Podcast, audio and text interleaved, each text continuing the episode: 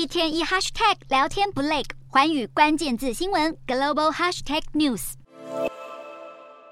灰头土脸的小女孩被搜救人员从断垣残壁中挖了出来，附近响起一阵欢呼。这个抱着女童的救难人员就是叙利亚当地的救援组织，俗称白盔队。白盔队是叙利亚的公民防卫组织，二零一三年时由英国人詹姆斯·梅西耶尔创立。白盔长期在叙利亚进行救援工作，因为成员行动时总是戴着白色头盔，所以被称作白盔队。叙利亚内战持续多年，白盔队主要是在阿勒颇、大马士革等等叙利亚反对派占据的区域之内，协助受战火波及的灾民，穿梭在受轰炸的建筑物之间，戴着白色头盔的身影对许多人来说有如救星出现。由于白盔队成立之初主要活动在叙利亚反对派占领区，政治因素使然，被俄罗斯和叙利亚当局指控与恐怖分子关系密切。而创办人詹姆斯·梅西耶尔二零一九年被发现沉尸在自己家中，虽然被土耳其警方以轻生案处理，但是他身边亲近人士指出，梅西耶尔的死因并不单纯。尽管白盔队本身具有争议，但是他们却依旧在天灾人祸的惨剧中为拯救更多人民奋战。